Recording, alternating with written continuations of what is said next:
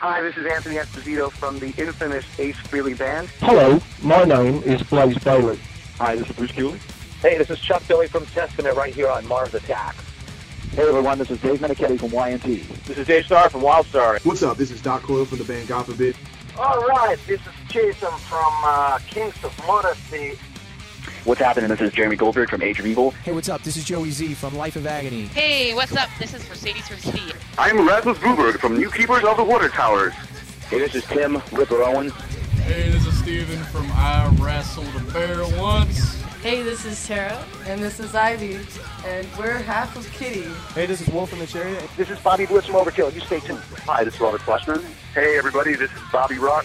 Hey, this is Zach from Nonpoint. Hey, this is Frank from New Revolution. And you're listening to Mars Attacks. Hey, this is Robbie Crane from Ratt, and you're listening to Mars Attacks. Go get it.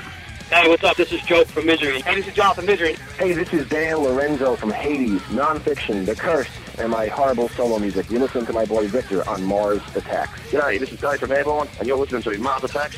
Keep rocking. Hey, this is Ron Bumblefoot Thal of Guns N' Roses, and you're listening to Mars Attacks. Uh, hey, what's up? This is Liam from Cancer Bat, and you're listening to Mars Attacks. Hey, what's up? This is Jose from Bonded by Blood, and you're listening to Mars Attacks. Okay, this is Patrick from Heaven Below. You're listening to Mars Attacks. Hey everybody, what's happening? This is John Bush, and you're cranking it up on Mars Attacks. How you doing? This is Frankie Banali from Quiet Riot, letting you know that Victor rocks on Mars Attacks Radio. Hey, this is Richard Patrick from Filter, and you're listening to Mars Attacks. Welcome, one and all, to episode 19 of Mars Attacks. I am your host, Victor. And before getting into things, if you're listening via Blabbermouth or via uh, Brave Words or anything like that, any other page that may have posted uh, this segment or this show for you to listen to online, you can download the actual episode from MarsAttacksRadio.com and listen to it at your leisure. You don't have to sit there in front of your PC or Mac to listen to everything that uh, this show has to offer. You can download it and listen to it uh, whenever you'd like. In any event, this episode will consist of an episode with Jose from Bonded by Blood and Blitz from Overkill. The Bonded by Blood segment, again, like the last few uh, episodes, I do have to, you know, uh, apologize to Jose and apologize to Toledo from Earache who made this happen. Unfortunately, with all of the personal things that have been going on uh, in my life, I haven't been able to uh, put this episode out any sooner. This episode should have obviously come out sometime in July, and we're here, you know, in the middle of September. Unfortunately, you know, things sort of uh, creep up on you that you don't expect, and you know, shit just doesn't work out the way that you uh, hope for. Uh, in any event, this is episode 17. I lay it all out on the table there. Um, Anyway, what we're going to do is we're going to get into a little music by Bonded by Blood. Right now we have Genetic Encryption off of the new album Exiled to Earth. Uh, what we're going to do is get into the track 600 After the Bomb, 600 AB, which is the, the first track off of the album, before jumping into the interview with Jose.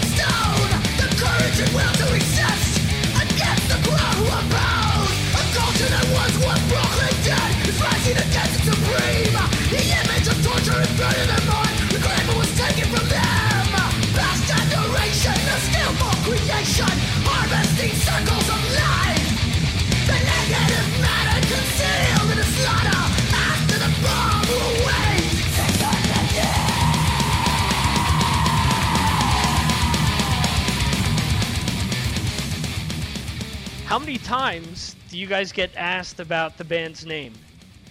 Uh, ev- almost every interview, so it's already over. Like, I don't know how many times I could tell you, but uh, we always get asked that. Okay. Does it ever get to the point where you think, shit, you know, why didn't we think of something else, or you know, just sort of p- part of the, uh, the the nature of the beast nowadays?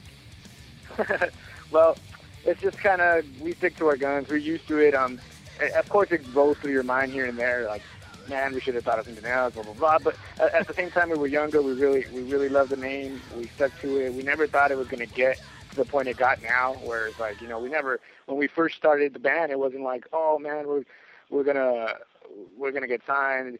Our name's gonna be everywhere. It was more like a yeah, cool. Let's, we really like this. There's no other bands around us that are playing this at this time, Mhm. and uh, it's gonna kind of represent something. And uh, we're glad we stuck with it. And uh, as much as that question gets asked, uh, we're cool with it. Okay, cool. And um, I've heard a lot of people complain, or not a lot of people. I've actually interviewed other bands in the past, uh, and they've mentioned that sites like MySpace and YouTube, and uh, along with you know downloading off of the net, that they've all affected bands in general. Now, from what I've read online, you guys actually were signed based on the music that you guys um, were able to post on MySpace. So maybe you have a slightly different take on whether MySpace is really a detriment or whether it is something that can really help expand, you know, uh, bands and get them to places where maybe they couldn't have, you know, 10 years ago, let's say. Well, yeah, I mean, when we when we were starting this band, uh, the whole MySpace thing was exploding. Uh, I think uh, there was uh, MySpace music barely coming up, and and everybody bands from around the world were able to post uh, their music. It, it wasn't more of a, a trading or sending stuff to labels anymore. It was more like listen to my music here, listen to my music there. And as a new band, uh, it, it was uh, very helpful. I think uh, you you don't you didn't need to ship anything. I mean, people from around the world could hear your music and in an instant instead of you know oh let me package this music and send it to this label or send it to this guy. Hopefully he likes it. It was Right. more of a like I could listen I could listen to something now and if I like it I'll buy it or, or whatnot. And um so for us it was very very helpful. I could see where established bands seem like oh man I, or bigger bigger bands that are used to the old way was more like a oh felt like it's really hurting the heart and and whatnot. But uh I mean the times is a digital age and you got to kind of go with the times. I know there's, there's it's going to be a point where uh, uh, the CD is going to be obsolete and everything's going to be kind of digital. So uh, Right. I mean, we're cool with it. We're fine. Um, hopefully, we're still around and it doesn't break everything down. So um, we're going to play music till till forever. I mean, it helped us, and uh, I know it's helped a lot of bands around. So it- we're no we're, we're what's it called? We're not uh, I guess you could say mad at the world for downloading or listening shit through through through downloaded substance, and um, uh, we're all for it. Of course, there's pros and cons, but to me, there's more pro- pros right now for a smaller band than cons. hmm Gotcha. Okay. Um, why did you decide to put Bonded by Blood together? Uh, it was it was something that uh, I needed to to kind of feed in my own personal uh, music um, taste. I guess I, I was really into punk growing up. I, I still am, and um, uh, I was getting a lot into uh, metal and and whatnot. Uh, I think the first time I ever listened to an actual thrash album, I was about 12 Mhm. um, and it was and it was due to to um, listening to a lot of punk, and that got me into crossover. I was in a lot of punk and crossover bands. Um, Right. At the time, at the time in my area, that was that was the the biggest thing. Like, oh, listen to punk and blah blah blah. But there was no no sort of like old school metal sounding bands around. There was a lot of new, uh, more like '90s sounding kind of stuff around my um my neck of the woods in uh in Right. LA and um I, I I wasn't listening to that stuff. I was really listening to to that old school sounding kind of music. Um I I got out of the punk bands I was in and I I wanted to do something like that or similar to the bands I was getting into. Um it was kind of hard uh finding other people my age that actually listen to that kind of stuff. Right. Uh, so once I did, it was it was really cool, and uh, I'm glad I I uh, I found them, and that was my reason for making a, a thrash band, I guess you could say. Gotcha. Okay, so you were more or less rebelling against the uh, Orange County sound that was becoming popular in in the '90s, and eh, just sort of looking for something different. In other words. Yeah, yeah, of course. Um, I, I've always been a fan of of, of the old school sounds. Uh, I don't know why it was that I didn't like bands like let's say that were popular then like the when I was growing up like uh Korn or stuff like that I just that wasn't my thing you know I right. just didn't I, I I once I got a taste of like say Iron Maiden or or Angel Witch stuff like that I was already like wow these guys are really good musicians. They it sounds really good. It sounds like it, it took time to make and whatnot. And uh that was what I really wanted to do and play. And and um it it it got my I got my fix I guess when we when we started the band. Right, right, I got you. And the interesting thing there, too, that you pointed out with some of these other bands, um, at that time when thrash was coming out and everything, maybe the lines were a little bit more blurred and maybe more ambiguous between, you know, maybe hardcore, punk, thrash, because they all sort of fed off of one another, you know, whereas they weren't as commercial as maybe they were in the 90s. So, you know, it was almost easier if you were sort of listening to one thing um, although maybe your friends didn't like it, you were a closet fan of a thrash band because you know it still wasn't that far removed from you know the hardcore scene or the punk scene. Yeah, yeah, of course. Um, when it comes to uh, writing, what do you guys do? Do you guys write as a team? Does one person handle the bulk of the work? How do you guys uh, uh, proceed doing that? Well, it's it's, it's a mixture of a lot of things. Uh, sometimes it's it's a whole team effort on, on certain songs, but sometimes it's more of a one person does the whole kind of thing, and uh, and we listen to it, and if we like it, we keep it. But uh, uh, most of the time, we we like to try out different formulas, different things, so not all songs exact, sound exactly the same. Not not both albums sound exactly the same or whatever. Mm-hmm. Uh, so yeah, it's a, it's a little bit of a mix of everything. Uh, I think the group the group thing is what we do the most. Okay. Um, one recording, uh, Exile to Earth. Um, how did your experience differ in the studio as opposed to recording Feed the Beast? Oh, it was way different. I, I think it's it's like night and day. I mean, when we went to do Feed the Beast, uh, we didn't really know how it was to be in a big studio recording an album. It was just going in there and kind of letting the producer do his thing, and we are like, okay, not really having. We had our input and whatnot, but it wasn't like, oh man, let's change this, let's fix this, let's do that. It was just like we have the songs how they are, and that's it. When we came to when we came to do um, Exile to Earth, it was a whole different story. We we went in there prepared, knowing exactly what we wanted. Uh, uh, having to experiment in the studio, taking our time to do stuff instead of rushing everything.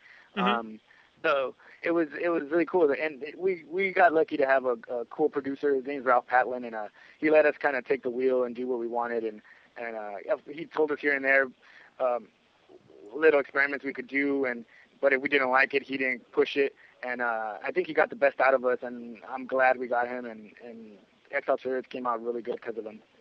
Cool. So th- there was definitely, you know, you guys went into the studio prepared, and you had something in mind that you guys wanted to complete on this album, like sort of evolve or better from the first album.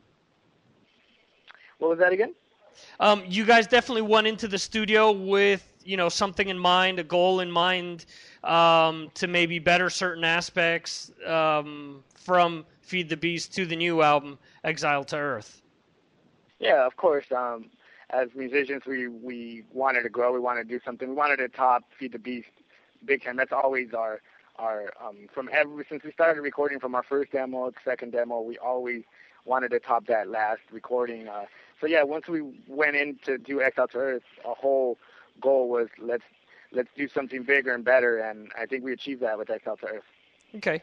Um, you originally actually also played guitar in the band. Uh, you decided to give that up early on, from what I've uh, read online. Um, why exactly did you decide to not continue as a rhythm guitar player?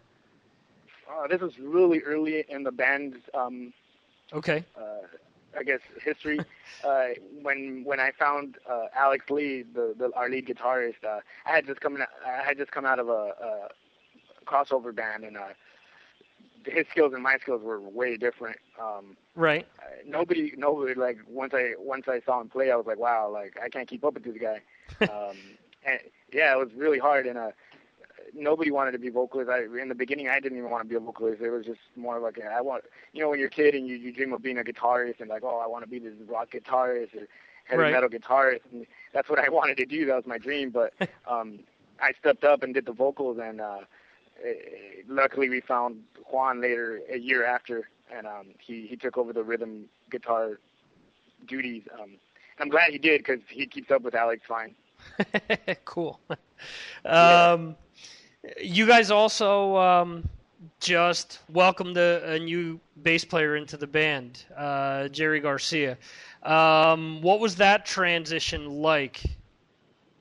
I mean, it was kind of hard to let go of Ruben. He's he's been a friend of the band forever. I mean, he's more than a bandmate. He was a, a brother, but due to Mhm. personal reasons, like he had to leave. And and well, luckily as well, we had Jerry as a person that had done merch for us and done roadie work for us before. He Mhm. knew a couple of the, of the Feed the Beast stuff already, so it wasn't a big long search on a on a um, bassist. And uh, he we already knew him as a friend. He we knew that he has done tour experience with other bands.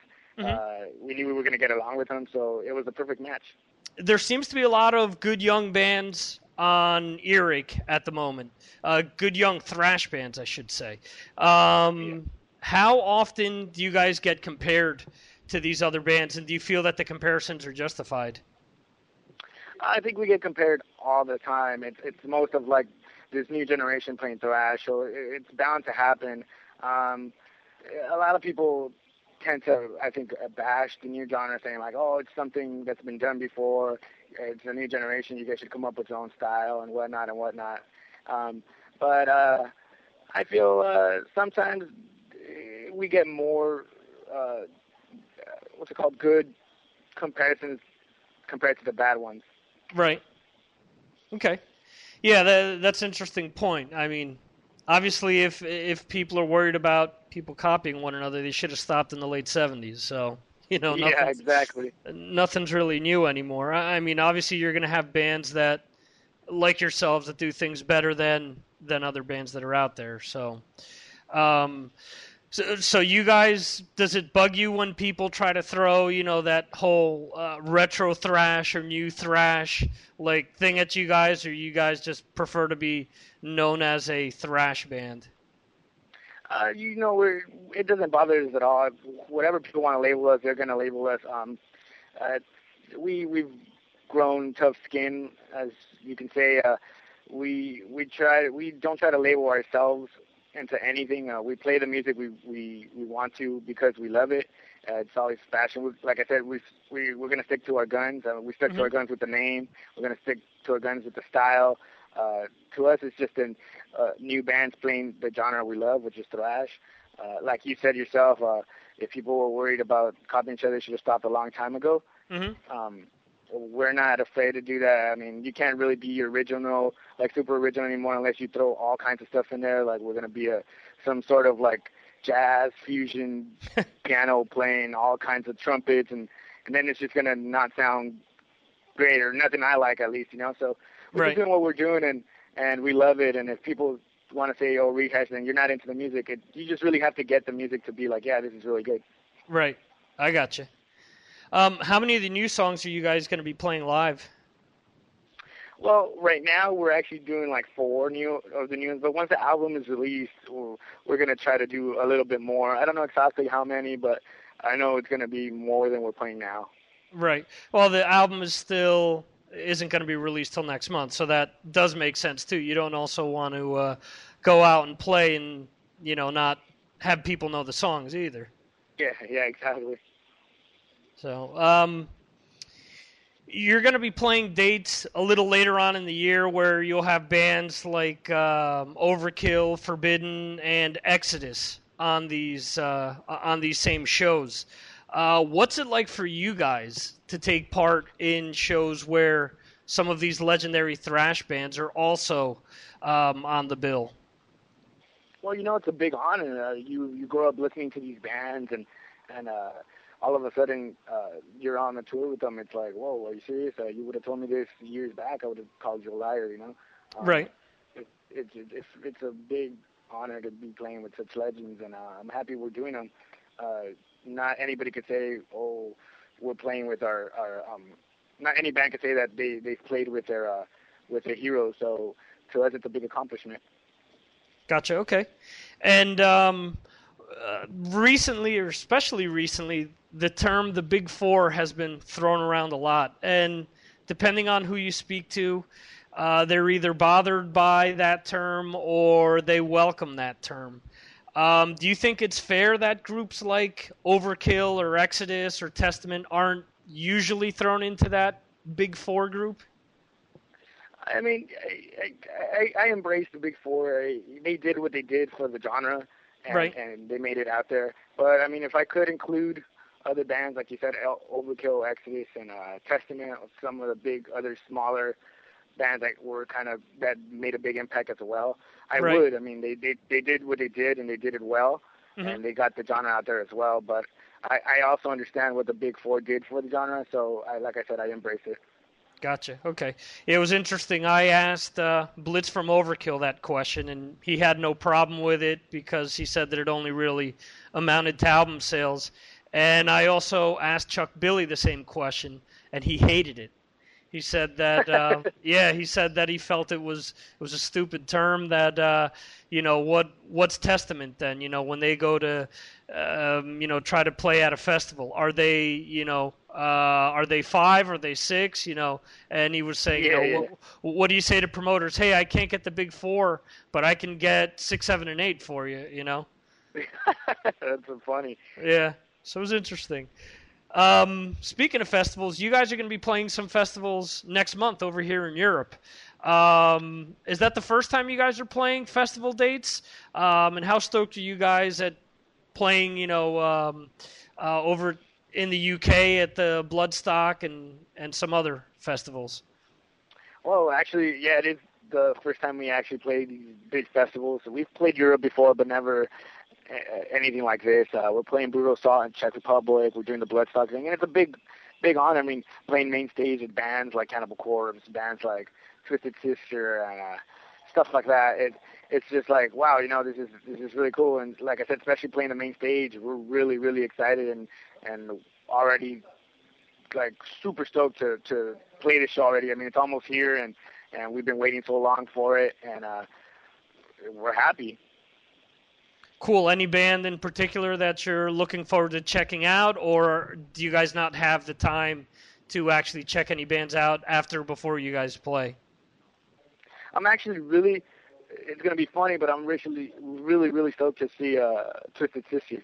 I've never seen them; they're legends, and uh, that'd be amazing. I've seen a lot of bands on the on the um on the bills uh, Mhm. here. I mean, not and not in such a big stage, but like I've seen Cannibal Corpse, I've seen Suffocation, bands like that. So, so to see uh, a band like Twisted Sister, I even play in the same stage with them. I it's like a big deal for me. I mean, I've heard them growing up. It's just like wow. I mean, I wouldn't mind watching them. Cool. I actually got to see them uh, at their first show where they got back together again back in uh, 2001 in New York. They actually did a benefit for uh, uh, 9/11, and um, Oh, wow. and they actually headlined. Yeah, so I was lucky enough to see that, and they and they were great then. And that was just you know the first show after the first official show after like 20 some odd years. So now that they've got you know. Um, you know they're they, they've rehearsed well enough and they've been playing these songs you know festival after festival i'm sure uh uh they're i'm sure they're a finely tuned machine by this point Yeah, yeah. Yeah, So- I can't wait, man. It should be a good show. yeah it should should be awesome um what expectations do you guys have for the remainder of the year outside of the release of the album and uh the touring do you have anything else that you're looking forward to that's going to take place before the end of the year Um, actually, we're really booked from August till December, so that's what we have in mind. I mean, I hope to to come out with some stuff that uh, we threw some ideas in there about coming out with a comic book of some sort for because we have a comic strip coming out with the album, but an actual like full comic book. Uh, that's what I'm really hoping to have. Um, We're big comic book fans, so if we actually could have a series of comic books uh, leading into the ne- to the next album, that would be really cool. So that's what I'm really looking forward to. Cool. That, that would actually be really neat, and that also sort of plays back to those early, um, you know, thrash bands where a lot of them did have, you know, similar to the imagery that you guys have, a lot of very comic book type influenced, uh, you know, graphics, and even within the albums and the booklets and everything, you had all that. So. Yeah, yeah. You know, you you guys are uh, really taking it on 100%. Yeah. Um, where can people go to find out about the band? Well, of course, we have MySpace, uh, Bonded by Blood. I mean, MySpace.com slash Bonded by Blood. Uh, you could go get us at our Facebook, which is uh, Facebook.com uh, slash Official Bonded by Blood. Uh, we also have our own forum on ThrashUnlimited.com. Uh, you can check us out there and talk about Bonded by Blood all you want, talk shit, uh, talk nice about us. Doesn't matter. We're cool. We're always good with good or bad feedback. Whatever you want to say, we're cool with it. Very cool. And the album comes out um, in August. The exact dates are the 12th and the 16th, if I'm not mistaken. It's the 10th and the 15th. All right. So my bad. I'm sorry. 10th and 15th. Ah, it's okay. Hey, what's up? This is Jose from Bonded by Blood, and you're listening to Mars Attacks.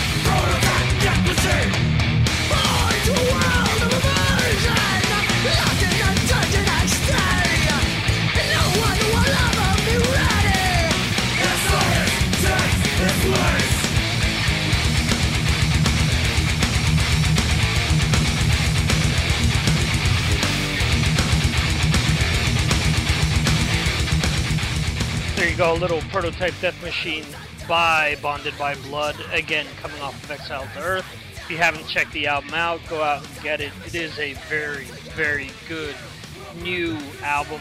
Very good thrash album. You know, there's a lot of different uh, quote unquote new thrash or retro thrash bands. And um, as opposed to maybe maybe I'm getting a little nitpicky here, but this has been an ongoing discussion that I've had with a few people recently where Um, perhaps a band like The Sword. You know, I think that they have a few cool songs, but what does that band have to offer that, you know, a plethora of other bands within that whole stoner subgenre uh, haven't already offered or haven't done better, in my opinion? Um, with a band like Bonded by Blood or Municipal Waste or so on and so forth, you know, with these new thrash bands, you know, there are a lot of people that are bitching about it, but I think some of these bands are really cool. Um, I do think that Bonded by Blood does, you know, they do bring up uh, obviously influences from Exodus, but there are influences from Megadeth and Testament throughout their music. I think it is, you know, pretty obvious when you listen to the whole album. But I think they do it in a good way where they it's a right combination or it's a good combination uh, to bring things to the table in a interesting manner. I just think some of these, again, going back to the sword, and I know it's a different type of metal. Um, it's just more of the same. It's just just sort of regurgitating more of the same stuff that we've been doing in the past, you know. So I don't know. I just don't find it as appealing. Uh, anyway, the next segment is going to consist of an interview that I did with Blitz from Overkill. Um, this is an edited version of the interview because uh, once me and Blitz started talking about New Jersey, things took off. we had to focus on the music, and uh, I had to cut down uh, quite a few minutes away from this interview. Same thing happened uh, with Bumblefoot. I guess it's something about us talkative Jersey guys. Uh, in any event, this was recorded right before Ironbound was supposed to come out. Another great album that has come out this year. One of the best albums, in my opinion, to have come out this year. And I have no issue whatsoever of only playing songs that came off of this album because the album is that strong. It is one of the not only better Overkill albums, but one of the better albums to come out this year. Uh, I was lucky enough to see Overkill on Killfest uh, earlier in the year when they were over here in Spain. Got to meet up with Bobby and with Ron Lipnicki, the drummer. Had an absolute blast. And, you know, again, there's this whole argument that a lot of people. Well, there's an argument that I've read online where people have said that, you know, older bands need to get out of the way and let these newer bands, you know, headline and, you know, take up longer time slots and this and that. You know, I think they honestly need to put you know, and this is a loose translation from Spanish, you need to put your balls out on the table. You know, you need to show why you should be headlining. You know, why you should be out there. You know, there's groups like, say, Machine Head that have slowly risen through the ranks. You know, to get to maybe a, you know, headlining status or, you know, the number one support act on a big tour with, say, like a Metallica or a band of you know, that stature. Um, I saw Overkill, and I have never seen the crowd react in the same manner to another band here in Spain, bar none. No other band. And we were in that setting, and every everyone was moving. It was like a sea of people. You had no control over your body whatsoever. Everyone was getting into the music. New songs, old songs, didn't matter they had everyone going. And again, I've seen countless bands here, and without a doubt, they were the one band to really get everyone's blood going and everyone into the music. And, you know, a newer band, they had a lot of cool newer bands playing, you know, opening up for them on the bill. Um, but they didn't come close to even matching or even coming to a tenth of what you know Overkill was offering. You know, and that that's the thing. You know, I I would love to go out and support a new band and say, you know, damn, this is this is the new thing. You know, but um, was interesting. A conversation that I had with Blitz at that show. He mentioned um, discussing one of the one of the other bands. He said, you know, they're an energetic band live, but what they're playing, you know, I've heard a bunch of different times. You know, I've already heard Hetfield and Metallica, and I'm sorry, uh, Hetfield and Mustaine sing about this stuff or write these riffs. You know, what what different or what can they bring to the table? What can these new bands bring to the table?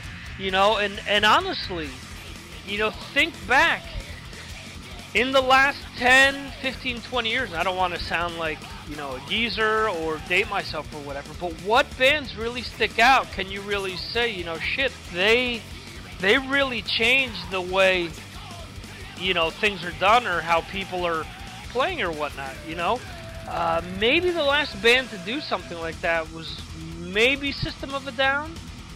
You know, um, what other bands are out there? You know, I uh, I don't know, Lamb of God maybe. Um, but but it, it is almost furthering what other bands have done before them with Lamb of God's you know case. Um, so so you know just something to think about. You know, who do you feel is a newer band that does deserve one of these bigger slots and that brings something you know different to the table? A you know a live show that absolutely blows everyone away, or their music is so innovative, you know that you know it blows people away. Uh, but similar to what Jose said in his interview, you know, what are you what are you doing then? A jazz fusion mix with this or with that, you know? Um, what do you guys feel? You know, drop me a line, send me an email to uh, Victor at MarsAttacksRadio.com and let me know your thoughts, or you know, post it up there on the um, website itself. Uh, in any event, let's get into a little overkill. We're listening to the Green and the Black off of Ironbound, and once this wraps up, we'll jump into the interview with Blitz.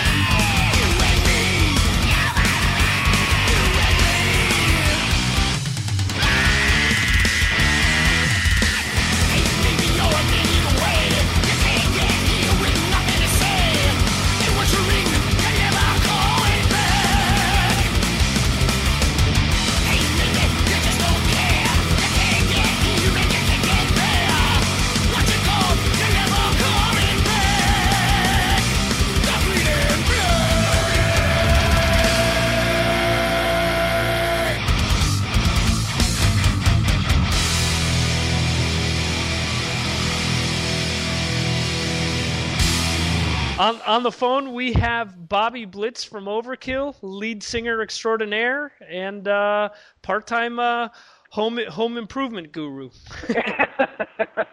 right. Uh, hello and hola. Bobby Blitz from Jersey talking.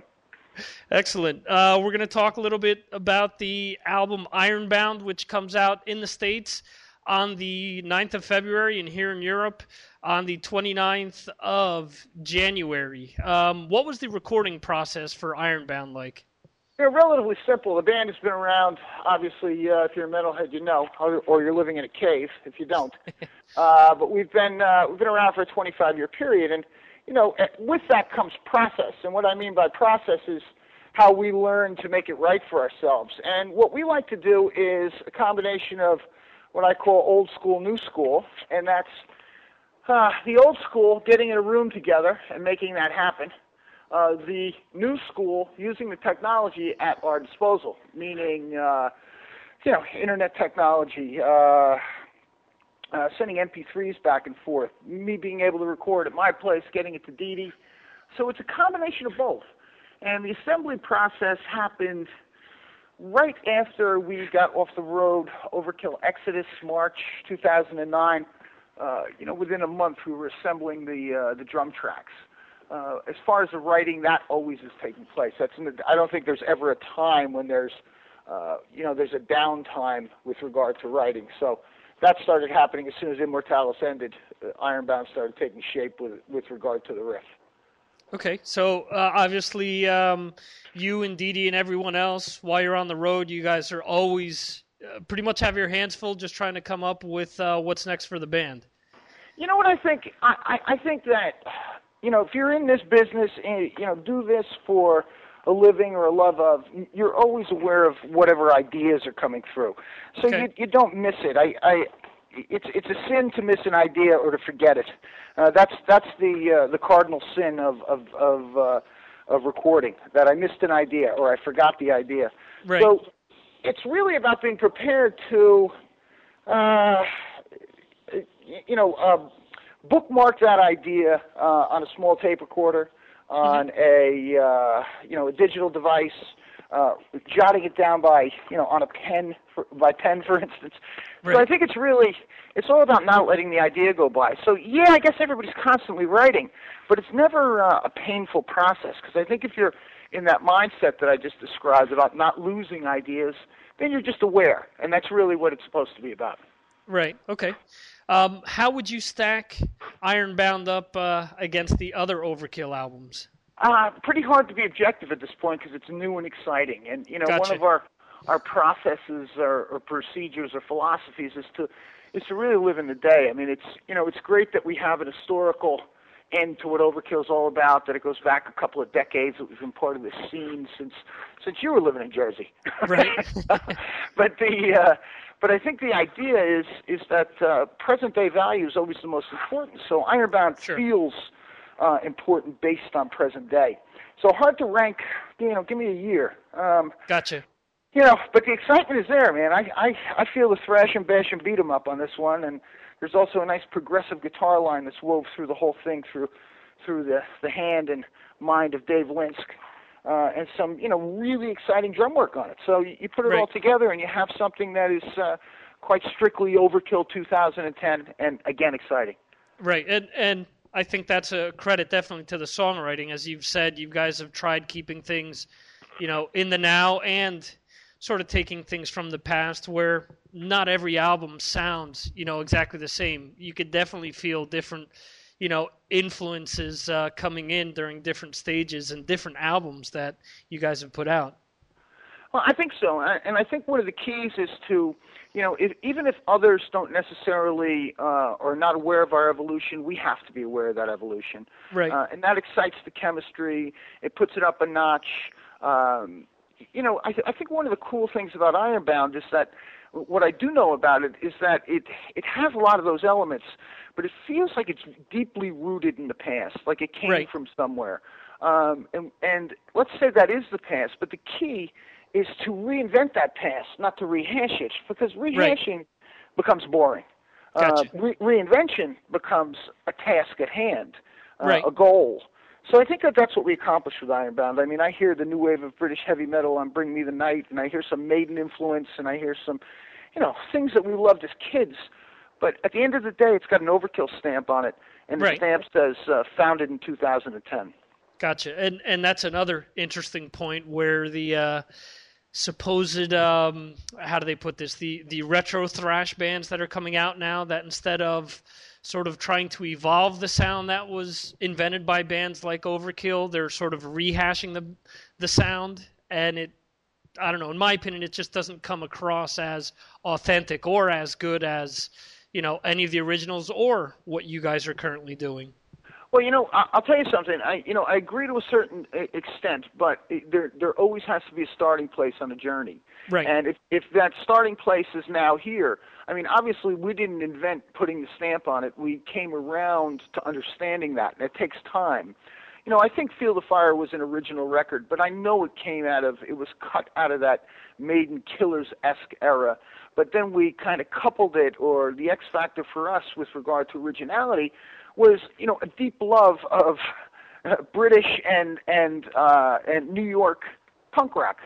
Right. So, Right. so all of a sudden you start marrying these two genres together, and you have something unique, and that becomes, uh, let's say, our jumping off point for originality.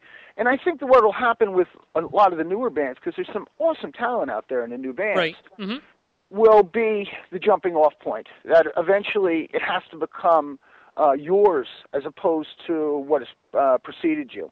Gotcha. And and these guys though are you know they're instrumentally um, you know they're they're responsible to some degree for this rehash of thrash uh, Right. and the re um, interest in it at a high level because you know you don't reincorporate 45 year old thrash fans into your fold you get 22 and 25 year olds that's how an older band grows Right. so you know if warbringer's your favorite band you see warbringer and you go jeez they just played with overkill now i get the whole thing i understand it now Right. so so i think it's kind of cool for us and i think it's kind of cool for them that there's uh let's say uh two waves of uh value here Gotcha. Yeah, so you're definitely seeing both the uh, younger crowds mixing in uh, with some of the diehards that you've had over the years.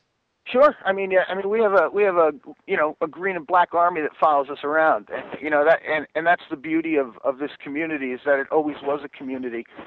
I don't really think that there's many other genres that can say that. Maybe the hardcore genre. Right. Um, I don't think there's a pop genre that can say that because that's disposable. Um, Sure. But you know, you look at this, and it's transcended uh, everything. Three generations Yep. of, of people, and your fathers bringing sons and daughters um, to shows now, and it's uh, you know it's amazing, and it's somewhere in between lies these newer thrash bands, and it's really really kind of a cool thing to see that it's it's transcended uh, this many generations and and 30 years for Dee Dee and myself personally. Right. Absolutely. Um, the name Ironbound, does that happen to have anything to do with the section of Newark that carries the same name? Well, you're you're a Jersey kid. I mean, you you go down to the Parkway and you're heading towards Seaside, man. You know, you know, you pass a sign that says Ironbound next exit. Yeah. I suppose you know, uh, to some degree, we've always, um, uh, let's say, thought locally and gla- uh, acted globally. You know? so, so I mean, we're Jersey guys and New York guys through and through. Um, and I think it's probably part of the appeal is that we're that goddamn selfish. But it's uh, sure it is. But I think figuratively, uh, we're tied to the scene or bound to it by the the metal ribbons that uh, that bind that neighborhood to Newark. Gotcha. Okay. After 25 years that you already mentioned that you guys have been together, and 30 you and Dee Dee, how difficult is it for you guys to put the set list together? Oh come on, this is awful. I mean, everybody gets four darts. Put the covers up on the wall where they land, and if anybody crosses the line, the next guy gets his four darts. I mean, it's it's it's pretty tough. Um, you know, obviously, uh, I guess there, I I always call it when we're putting the set together classic kill, and it's uh, there's some stuff that uh, I suppose needs to be heard because you know we get out uh, like some areas in Spain that we're coming to, for instance, um, on this next tour. Um, we haven't played in a few years. Um, Okay. Some areas in the states we haven't played in a few years. Uh, some areas in France we haven't played in a few years. So we have to kind of mix it up with that old stuff. Uh, Okay. but I think that Ironbound uh, specifically is, is screaming to be played live. Um, I think it's really the X factor on this record. It's the key to the reinvention is that, you know, if it's rooted in the old, we weren't a touring band back then. We were a band that was just formulating. We've toured now for a 25 year period. Right. When we finished um, touring with Exodus, we brought that touring into the studio with us.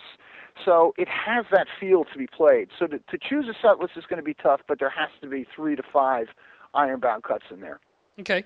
Are there any cuts off of Ironbound specifically that you know that are going into the set? Oh, for sure, the title track. Um, and and we're always big on you know there's it's funny because when we when we title songs I mean like many bands do they get um they get a mock title first and the green and black was always called opener even when it was like 11 minutes long Right. so I think it clocked in somewhere at about 8:15 or 8:20 now so Right. Um, how often do you guys look at uh, rotating up the songs in the set list? Do you, do you do that from show to show, or do you just keep more or less a solid foundation and do that throughout the uh, entire tour? Majority solid, but there's there's ones that slide in and out, uh, and that's just for for the band to have a kick. Ah, come on, let's just do it. You know, Right. one of those kind of things. You know, you have to. It has to be fun. I mean, you know, it's obviously serious business during that 90 minutes that you take the the musical end of it very seriously. But you know, I think my wife says it best. You, you always look like a kid up there smiling at the circus. Right. so, so it has to be kind of a balance of the two. But we'll slide stuff in and out just for our own uh, for our own amusement, our own pleasure. And I think a lot of people who followed the band, uh, like you said, the diehards uh, earlier in the interview, really get a kick out of something obscure every now and then. Right. Is there anything obscure that you're looking forward to playing on this tour, or you want to keep that hushed up for now? I'll keep it under my hat, but yes, there is. Okay, cool. Yes, yes, something you, something nobody'd ever expect. Yeah. Okay, cool. Um, I was actually lucky enough to see you guys at the New York Steel Benefit Show back in November of uh, 01 after Sure. the whole 9/11 incident took place.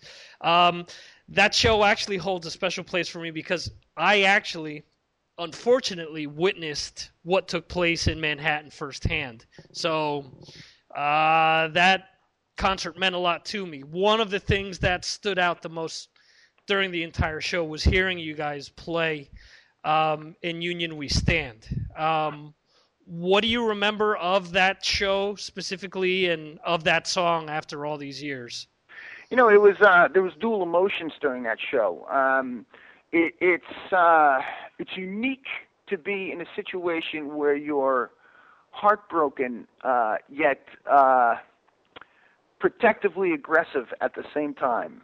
Right. I think that that's what ran through many of uh, New Yorkers uh, and and locals and Americans uh, and maybe even the world for that matter Right. um, during that time. But I think, uh, like you had said, you had witnessed it firsthand. Um, I remember going. Uh, I wasn't in the city when it happened, um, uh, but I remember getting to Jersey City uh, within days to uh, to see what was happening. It was still smoldering. You could still smell Right. uh, everything awfully. I had obviously had friends in the buildings, uh, both buildings. I'm sure as you did, both towers Mhm. and actually number seven too. Um, but there, um, I think it affected those who saw it or witnessed it um, deeply, and and that concert took off relatively quick after that. I think, you know, 9/11, uh, and then the concert was in November, as I remember. Right. Right. hmm So I mean, within weeks, and it, and it was a benefit for the uh, for the widows of the paramedics, firemen, and uh, police who had lost their lives.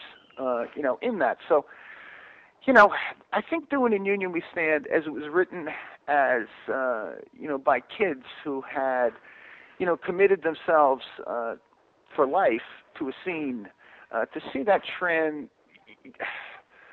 to see that transfer across more than a scene into, let's say, world history with regard to that concert, uh, it was a good feeling to do that.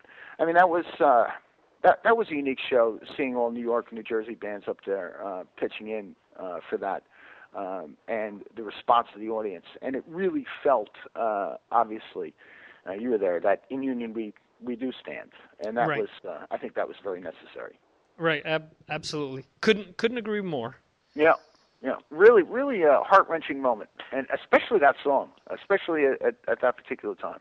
You and Dee Dee have actually been in the band since around 1980. What's made your partnership work after all these years?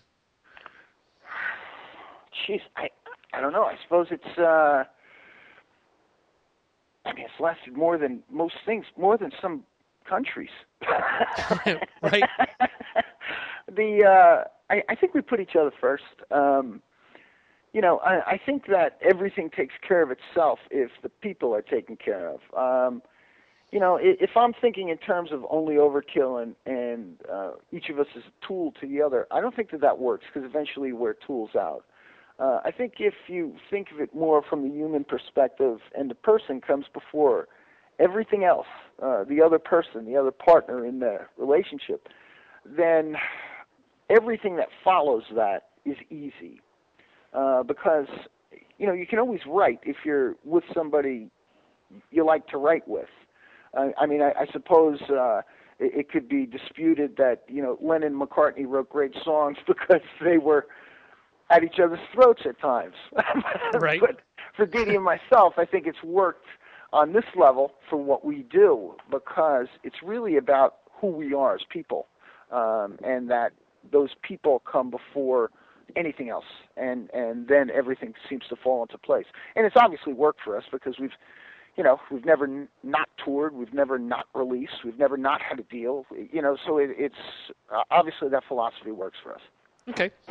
Over the years, you guys have had a lot of different lineup changes. Are there any former members that you still run into or have a good relationship with, or is it sort of a thing when they're out of the band, there's no longer any type of communication? they lose their union card, they're stripped. We burn their tattoos There you go. off. You're out. You're banished. Um, no, I you know, I saw Sid on the last tour, which was really cool. Uh, Marino, Sebastian Marino always comes out. I, I enjoy that guy's company so much. Um, Merritt Gant and I are in touch. Uh, Cannavino uh, comes out a lot when we play upstate New York. Actually, he comes tearing out on the side. He's usually enjoying himself too much to play guitar, but he's always running out doing running out doing background vocals. And I said, "You're out of time, just like when you're in the band." uh, Bobby Gustafson and I uh, communicate. Um, Tim, I'm not in touch with. Uh, Tim just disappeared. Uh, Rat Skates, I'm not in touch with. Um, suppose that's about it. I, uh, Comeau, I'm not really in touch with either anymore. He's, uh, I, I hear he's working in the business uh, as a road manager. Okay. But, but yeah, I mean, you know, more than 50% we're in touch with. Yeah. Okay. You're obviously one of the early Megaforce groups. What are your thoughts of looking back at that label initially years ago, thinking of all the bands that came through that label early on that meant so much to the thrash scene? Monumental. I mean, monumental. I mean, what what they did with, uh, you know, uh, they, the Megaforce Records. I don't know if you know the story, but you're a Jersey guy, you might. Uh, but they started in a flea market on uh, in Route 18, which is like okay. it's in Central Jersey, and Mhm. it was, you know, I mean, there would be Persian rugs in there, and you know, three dollar wind up toys, and there was Megaforce Records, or what was called Rock and Roll Heaven at that time, and Okay. what they sold was vinyl uh, and demos uh, of new bands, and vinyl from the new wave of British heavy metal, and it became a hangout place for everybody, and they kind of discovered uh, the thrash era by, uh, I suppose, uh, pursuing Metallica uh, and then managing Anthrax after that, and then signing us, and then signing Testament. Uh, so they were really instrumental in, in making it happen, uh, and making it happen at uh, a very, very high level. I mean, I, I, I love thinking back to those days. Uh, you know, I don't I don't relive them, but I do think back and say, man, that was I- I don't know how you could have seen it coming because everything was a surprise, and I think every you know new note coming out of a guitar, a new completed song was was just generally new, just unheard of before. Right. You've also worked with a lot of big name producers over the years. Any that stick out to you? Yeah, I mean, every one of them has uh, real positive qualities. Uh, from Alex Perialas in the beginning uh, to him, he was really a regimented cat. I mean, really got us working. No, this is the way it's done. Do it again. Do it again. It was marathon like. But he that was the tape days, you know. That was the two-inch tape, and Right. he would uh, he would make sure it happened, uh, you know, almost almost like boot camp like. Uh, but still had his real fun moments, and really love Alex for for getting the best out of us. Uh, a guy like Terry Date was uh, exactly the opposite. Dude, it'll come to you. Don't sweat it. Listen, get me a beer while you're up. that was Terry. Uh, Chris Tsangarides, who uh, of Judas Priest uh, fame and uh, you know done some stuff with uh, with Ozzy. Had, uh, just did the, the Anvil record again. Right. Uh, Chris is uh, Chris was one of the funniest guys I ever worked with. I mean, it was my. I, I remember our manager going up there, going to me, "Get out of the studio! You tell two guys who wasted all his time telling jokes." So, so he was a lot of fun. Colin Richardson, uh, one of the most uh, soft-spoken guys that uh, I ever. Uh, uh, came across, but with the loudest ears. And I, I remember uh, he came up to mix a record for us in uh, the late '90s, and we picked him up at the airport.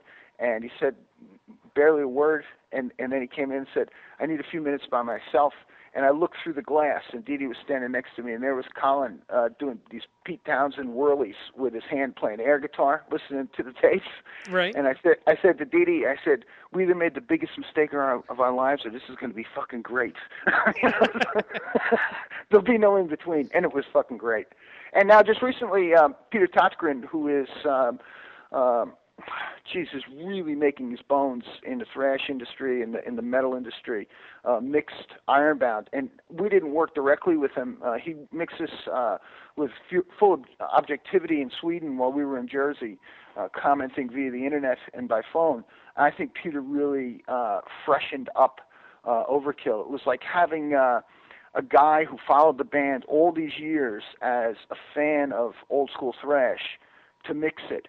And I, if you had asked me to do that 10 years ago, I'd say you're crazy. But now, with the results of Ironbound, I say, wow, what a great idea to have somebody who's so into it, um, uh, you know, uh, objectively mixing the record. So all of them have their great points. Cool. Okay. When people discuss thrash, obviously they always like to bring up the supposed Big Four. Do you think journalists and fans are missing out when they mention the uh, Big Four? That they're missing out on, say, bands like Overkill, obviously, Testament, Exodus, Death Angel, and so on. What is what is your take when people bring up the supposed Big Four? Ah, number's a number. you, I thought you were talking about Overkill, Testament, Exodus, and Death Angel. There you go.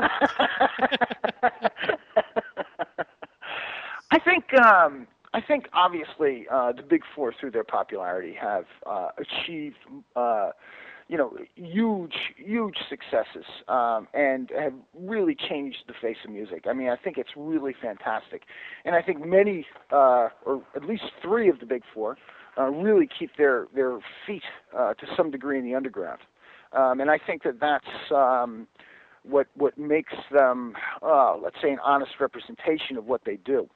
Uh, and I don't think necessarily people miss out. I think it's really based on popularity and success. Okay. Uh, you know, our success is obviously counted in days and years, um, and and we've been successful in many other ways. I mean, this is what Dee Dee and I have done for a living since 1987. So I mean, y- you can't count that out. But I think that with degree to impact, um, those four bands are are just huge with regard to what they've done. But I do think that there are uh, there's a certain purity when you get to let's say the little four or the little eight.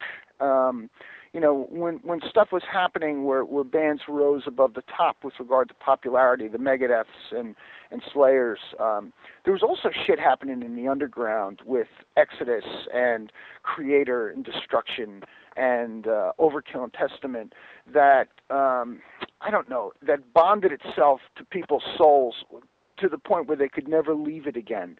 Uh, it wasn't based on size; it was based on mm, full commitment, I suppose. So there's a, there's a great amount of uh, success in that, also. I think. Okay, perfect. What was it like working with Randy Blythe from Lamb of God?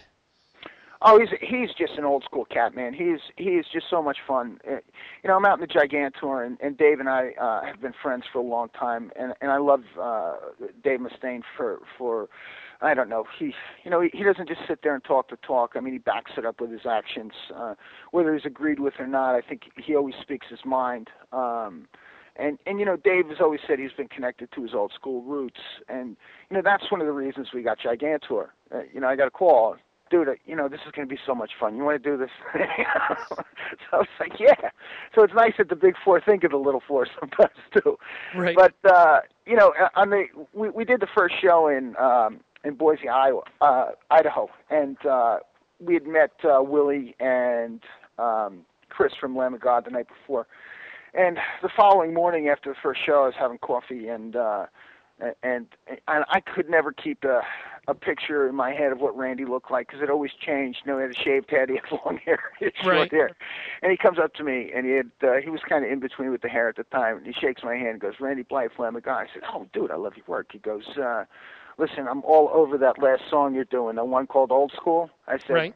"Yeah." He goes, "Can I? Can you what? Sing it with you?" I said, "That's easy. Where do you want the mic?" so that's how we became friends. So I think that, you know, the working in the studio with him, that was months after that. And Randy never missed a performance of Old School on that tour.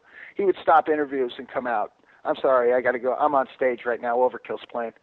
You know, so, so uh, you know, I think with that kind of an attitude, uh, that's why it was so simple for me to say, "Listen, I'm completing this," and I was completing Skull and Bones on the on the road.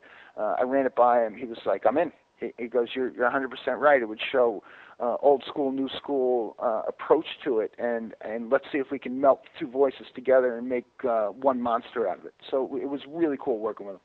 And and that you guys did. That song absolutely kicks ass. Well, I think it's I think it's a great dynamic. Um, You know the, the the fact that and and Randy really can sing. Um, you know I I think that there's um, uh, a lot of, of old school, real old school guys, traditional guys. Uh, you know, throw away the Cookie Monster type approach to things because they assume it's all the same, and it most certainly is not. There's a lot of guys out there who really can carry a tune, Right. and he's one of them. And uh, he can his range. Um, his lows are so low and his highs are higher than mine. So to have that kind of a oh my god, that kind of a, a, a dynamic added to to a song is just it's monstrous. Right. And you actually touched on a good point. I think Randy and other people like I don't know, maybe Jamey Jasta, for example, are true followers of metal and they like all types of different metal. You know, people sort of maybe pigeonhole them, as you're saying, into that maybe cookie cutter type thing or cookie monster type thing. I'm sorry. And you actually read interviews or listen to them speak and you know they like everything so it's almost a credit to them to keep their minds open and not sort of say ah you know that's an old band you know who gives a shit you know no they're actually really into it I I mean I agree 100%. I mean I I agree. I I think that, you know, once somebody stops learning or discounts anything else as not cool because it's not like theirs, they've stopped learning and they've put themselves in a position to stop progressing. Uh, doesn't mean their popularity won't be there, but they will, will have never done anything new. And I even hear on on the last Lamb record with Randy. I mean, I hear um, his voice being taken to different uh, spaces, and I think that that's. I mean, that's a credit to someone who is open to idea. Uh, Right. and say, I like this, and I'm going to try it, and I'm going to develop. I mean, I hear some more high-ended stuff where he would sing uh, guttural tones, and and guttural is really from the gut. Um, and It starts in the gut and goes from the throat. But he moved his voice uh, on the last record um, to the chest and to the head too. So I mean, when you if you're a singer and you understand all those positions of voice, um, I say, my God, he's doing four now instead of two. I mean, it's Right. it's just tremendous to be able to see someone progress like that. And the only way you can do is by being open-minded. right absolutely you did an album a few years back with dan lorenzo from hades and nonfiction called the cursed how'd the cursed come about You know, I, I, I remember uh, Dan's been hassling me for years to get this done, um, to do something with him, and I've always loved his writing, his riffs. I mean, he's so he's so dark and brooding, uh, but something about it at the same time has a lively tone to it. Uh, I think he has one of the most unique guitar tones out there. I think Dan Lorenzo sounds like the way we think Sabbath sounds. Okay. that's, that's what I always say. I said Dan sounds more like Sabbath than Sabbath does. Right. So it, but it's uh, he's also unique in the in the fact that what he thinks he can play. If he thinks it, he can play it, and that's how s- how quick riffs come out of him. So he would send me riffs all the time, and I remember it was one winter here, and I like uh, I like motorbike riding, and and I would ride all through the winter, and uh, we had a really icy winter, and I was complaining about something, and uh, my wife Annette was saying, "Geez, you you know you got to do something." Well, I like to ride the bike. There's just too much ice. Why don't you just do some music or something with Dan or something like that? It's been coming in, and I said, you know something, that's a great idea, and it was just as simple as that. And I I I grabbed some of the stuff he had sent me. I put it on. um you know, little home studio I have, and I sent him some stuff, and he goes, "Dude, I want to do this." So, I mean, it was just really that simple, and it was only supposed to be a garage band for four guys to have a little bit of fun with, uh, but uh, obviously got interest because we started talking it up because we were excited about it. Right. Um, is there any um, opportunity of maybe you guys doing a few more shows in the future, or maybe doing another album? I never say never. I mean, that's uh, that was such a fun project for me. I mean, I I had a smile on my face through that whole thing. That was, you know, that was about Heineken and pinup girls. I mean, that's, there was there was and and you know what it was i i said isn't it funny it's like four middle aged guys hanging around the smoke filled room you know with miss may up and and and a few empty beer bottles on the floor and all of a sudden we all feel seventeen again And that's what it's all about, right? And isn't it really I mean, when you when you really when push comes to shove isn't it about uh doing what you want and feeling that way about you know the things that that you know just put a smile on your face? So i mean it's uh there's a distinct possibility. He still sends me things i think hoping that i'll be reignited. And i am. Uh but i think ironbound is really the the word of the day. It's uh it's rolling like uh you know the momentum that it's getting right now is something that we haven't had in years, and I think that that's uh, that's unique. And I want to make sure that this, uh, you know, if we can take this into the stratosphere, I will. Okay. Uh, one last band that I want to ask you about. The name of the band is Turtlehead. How did that all come about? uh, John Ostronomy and uh, the Talking Metal guys, when they were on Fuse, uh, got a hold of me, you know, through somebody. Will you come down, do an interview, uh, do a song with us? Sure. What do you want to do? And they said, you pick. I said, well, we were doing Motorhead's Overkill in uh, our set, and uh, what about that? Great, we're in it. And I, then I got an email a few days later. We also got Mike Portnoy and Frank Bello. Well, Mike Portnoy has been kind of a he's not a closet thrash head. He's like way out in front kind of Right. thrash head. And back in uh, 04, uh, our drummer Tim Mallare had a personal family problem, had to bail out of a benefit uh, at the last minute. And Mike Portnoy filled in on an hour's rehearsal. Sure. What do you want to play? I know the first floor records. I'm in. I remember him and Dee Dee sitting in the they were sitting in the dressing room before the gig and Mike's playing on like some you know, one of those those chairs that you see at a uh you know, at at like uh you know, the VFW hall or something, you know, Right. just a little red padded chair and he's going through the stuff with Dee Dee and I'm just shaking my head laughing. And now after that he starts showing up at our shows. And I'm like, uh, I get a call, and it's like, hey, put me on a list. Anybody else? No, just me and my sticks. in any case, tomorrow night I'm playing with a band uh, in Manhattan. Uh, they're called Hail. Okay. You know this band?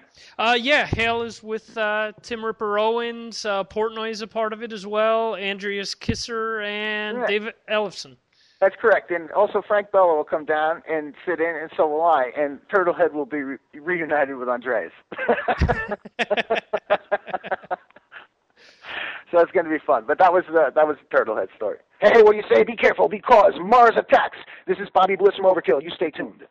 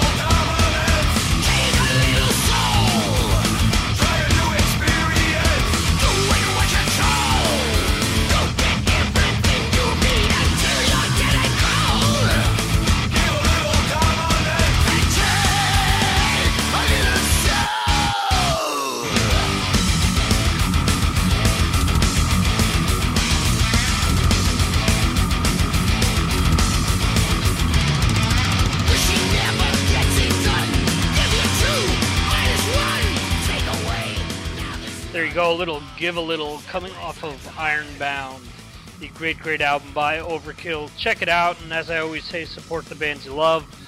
Go out and purchase the album or purchase some songs off of iTunes, whatever it is, you know, just give back to the bands. If, you know, I understand why people download stuff, but, uh, you know, if, if you feel that the job is well done or you think that the bands have done good job with the album or you like the tunes, support them.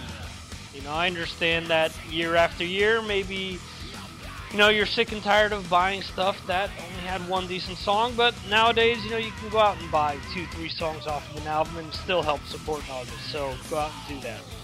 Um, I want to thank Jose from Bonded by Blood, Toledo from um, Over to Earache, Anthony from Earache as well.